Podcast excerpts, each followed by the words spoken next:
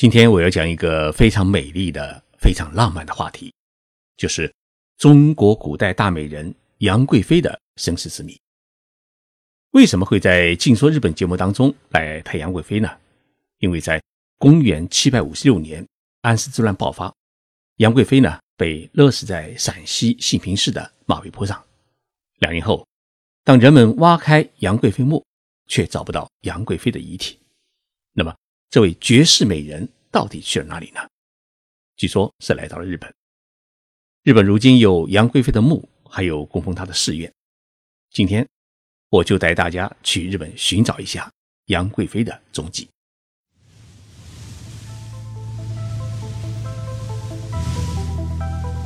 任你波涛汹涌，我自静静到来。静说日本，冷静才能说出真相。我是徐宁波，在东京给各位讲述日本故事。杨贵妃在日本是很有名的，一般的日本人都知道。古代中国有两大名人，一位是孔子，另一位就是杨贵妃。中国将杨贵妃列为是中国四大美女之一，那么日本还要厉害，将杨贵妃呢列为世界三大美女之一。另两位呢？是世界级美女，就是埃及王后克里奥佩特拉和日本平安时代的美女小野小町。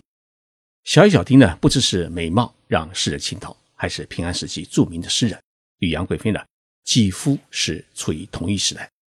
杨贵妃在日本当中叫做 Yuki，她作为备受唐玄宗宠爱的美女，她的史呢颇有凄美的传奇。公元七百五十六年。安乐山呢发生叛乱，叛军攻入长安，唐玄宗携带家眷呢弃城而逃，结果连日奔波劳顿呢，所有的将士是又累又饿，怨言四起。就在这人心极度不稳的时候，太子突然发动了政变，杀死了宰相杨国忠，继而呢要求杀死杨贵妃。一边是江山，一边是美人，面对这一要挟，唐玄宗心里明白，杨贵妃是无辜的，但是。此刻如果不杀杨贵妃，军心必定大乱，不光呢会失去江山，而且李治的性命恐怕也难保。唐玄宗感觉到一种无力为天的虚弱，无奈之下呢，他只好下令呢赐杨贵妃死。这一年，杨贵妃是三十八岁，她被勒死在佛堂。死了以后呢，她的尸体呢又被呈示于天津，让将士们看到杨贵妃真的死了。那么将士们看了遗体以后。这才安心腹中唐玄宗呢，继续往西逃亡。五十年之后，唐朝大诗人白居易写了一首著名的长诗，叫《长恨歌》。《长恨歌》记录了马嵬坡兵变的历史。正因为这首诗，唐玄宗与杨贵妃的悲剧爱情故事也就一直流传了下来，也很少有人怀疑杨贵妃是真的死在马嵬坡。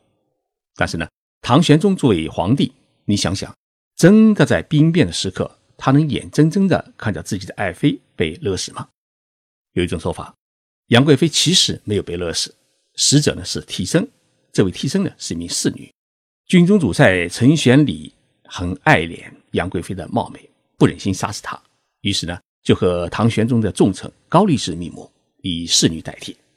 高力士呢用车运来了杨贵妃的尸体，查验尸体的呢便是陈玄礼，因而呢。使得这一替身计划获得了成功，而杨贵妃呢，则与陈玄礼的亲信负重南逃，最后呢，从江苏的扬州市扬帆出海，漂流到了日本。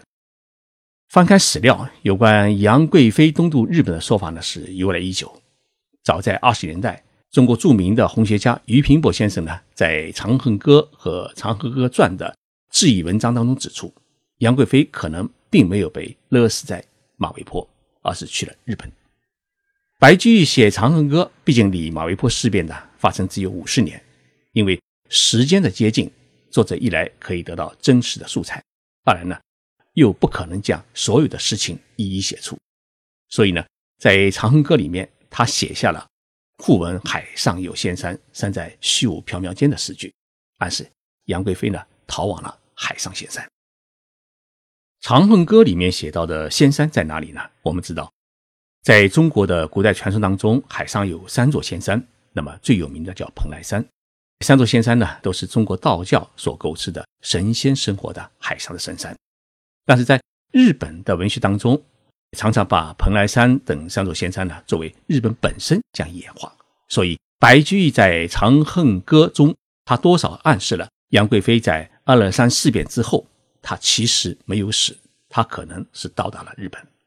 那么日本的传说又是怎样的？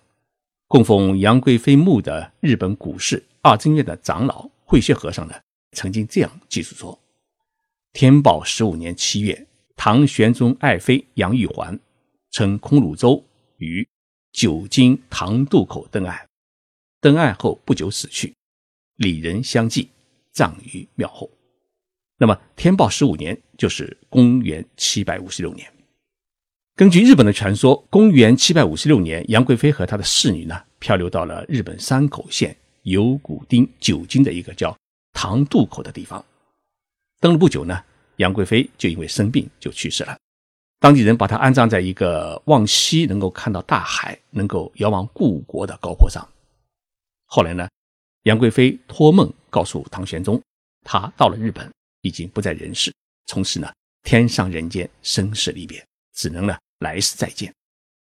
悲痛万分的唐玄宗派了白马将军陈安前来祭奠，但是呢，陈安没有找到杨贵妃的墓地，他把带来的两尊佛像和十三层的大宝塔呢，寄存在京都的清凉寺就回去了。后来。游古町的小庙听说了这件事情以后呢，要求保存这两尊佛像，于是呢，就得到了这两尊佛像的仿制品，供奉在杨贵妃的二真院里面。那么二真院也因此得名。日本著名的文学作品当中，像南宫博的《杨贵妃外传》和渡边龙策的《杨贵妃复活秘史》当中啊，都有这样的描述。他们推断杨贵妃确实没有死，而是逃到了日本。和杨贵妃有关的文物也受到日本人的珍爱。在京都泉涌寺有一座杨贵妃观音像，这种像呢是在一二五五年留学中国的日本僧人从南宋请回来的，与十分珍贵。过去呢是一百年才公开展览一次，一九五五年以后呢变成是一般的公开。那么一九九七年被日本政府指定为国家重要文化财产。前不久，我去山口县采访俄罗斯总统普京到访时，专门去寻访了杨贵妃的遗迹。杨贵妃的墓所在的长门市有古町，距离普京总统与安倍首相举行会谈的温泉旅馆不远，开车三十分钟呢就可以到达。当地老人告诉我，有古町其实就是安倍首相的老家，他的祖先就在这里生活。有古町有一个美丽的海湾，就叫有古湾。游古湾的高坡上有一个寺院，叫二尊院，杨贵妃的墓就在这个寺院里面。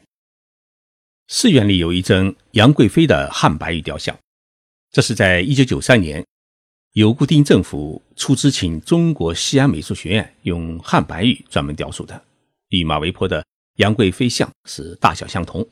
在西安雕刻完成以后啊，千里迢迢运到了日本，但是。日本的这一尊杨贵妃的雕像要比马嵬坡的那个雕像呢瘦一点，可能是日本人不太喜欢胖美人的缘故，他们觉得瘦才是美，所以二真院的杨贵妃像是很瘦的，也确实的非常的美。在雕像的后边有一个五层的石头塔，很高，大概有一米二左右，这就是杨贵妃的墓。塔的下边呢有很多小的小石塔，一个一个围绕着这个大石塔。据说这些塔呢是杨贵妃一起来的侍女们的坟墓，这些塔呢都是面向大海，说是为了让杨贵妃思念家乡，让她能够遥望长安。在杨贵妃墓不远的地方有一个渡口，叫唐渡口，就是唐朝的唐，说是杨贵妃上岸的地方。就在这一个渡口的附近，还有一个博物馆，叫土金兵博物馆。这个博物馆是一个非常现代的博物馆，建立在沙滩上面。从一九五三年到一九八八年，大概在三十年的时间里面，就在这个沙滩这个地方啊，挖掘出了三百具人的尸骨。专家们讨论说，这三百具尸骨呢，都是古代中国人。为什么说是古代中国人呢？因为这些人在下葬的时候啊，都有一个特别的姿势，他们的脖子都扭着，所有的头颅啊。是全部面向大海，面向的中国方向，当地人就说这是来自中国的移民。我听当地人这么一说啊，心里就咯噔了一下，莫非安倍首相的祖先也是中国人？杨贵妃的墓在日本已经被彻底本土化了，它不仅成为日本山口县的指定的文物，同时还产生了像守护女性、帮助女性安全生育、从不孕到有孕、帮助找对象、结下良缘等种种功能。八十年代，日本著名歌手山口百惠就曾经说过自己就是杨贵妃的后代。日本关于杨贵妃的各种传说，看似有些荒唐，其实呢，有着很深的中日文化交流的背景。所以这里面呢，白居易是功不可没。从二零一一年开始，长门市每年将十月七号定为纪念杨贵妃的火焰祭典日，邀请山口县和九州地区的中国留学生与当地民众一起呢举行纪念活动，通过千古美人杨贵妃的魅力给。中日两国的民众再架一座心灵的桥梁。油锅町还有许多的杨贵妃的特产，比如说像贵妃馒头，这个馒头里面有豆馅儿，据说吃了以后呢，能够借贵妃的小宇宙变得更加美丽。当地种植的大米有一个很好听的名字，叫杨贵妃之梦，说种子呢就是当年杨贵妃带来的。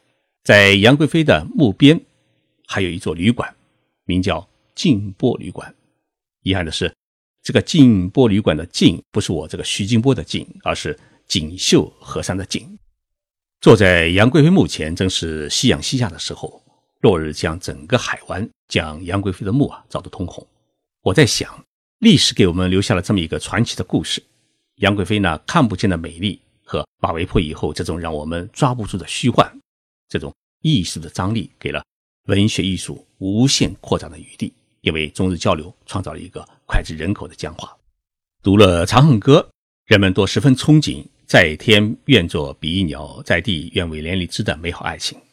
虽然人们也经常看到“天长地久有时尽，只恨绵绵无绝期”的遗憾，但是千百年来，我们始终没有放弃对美好爱情的向往和追求。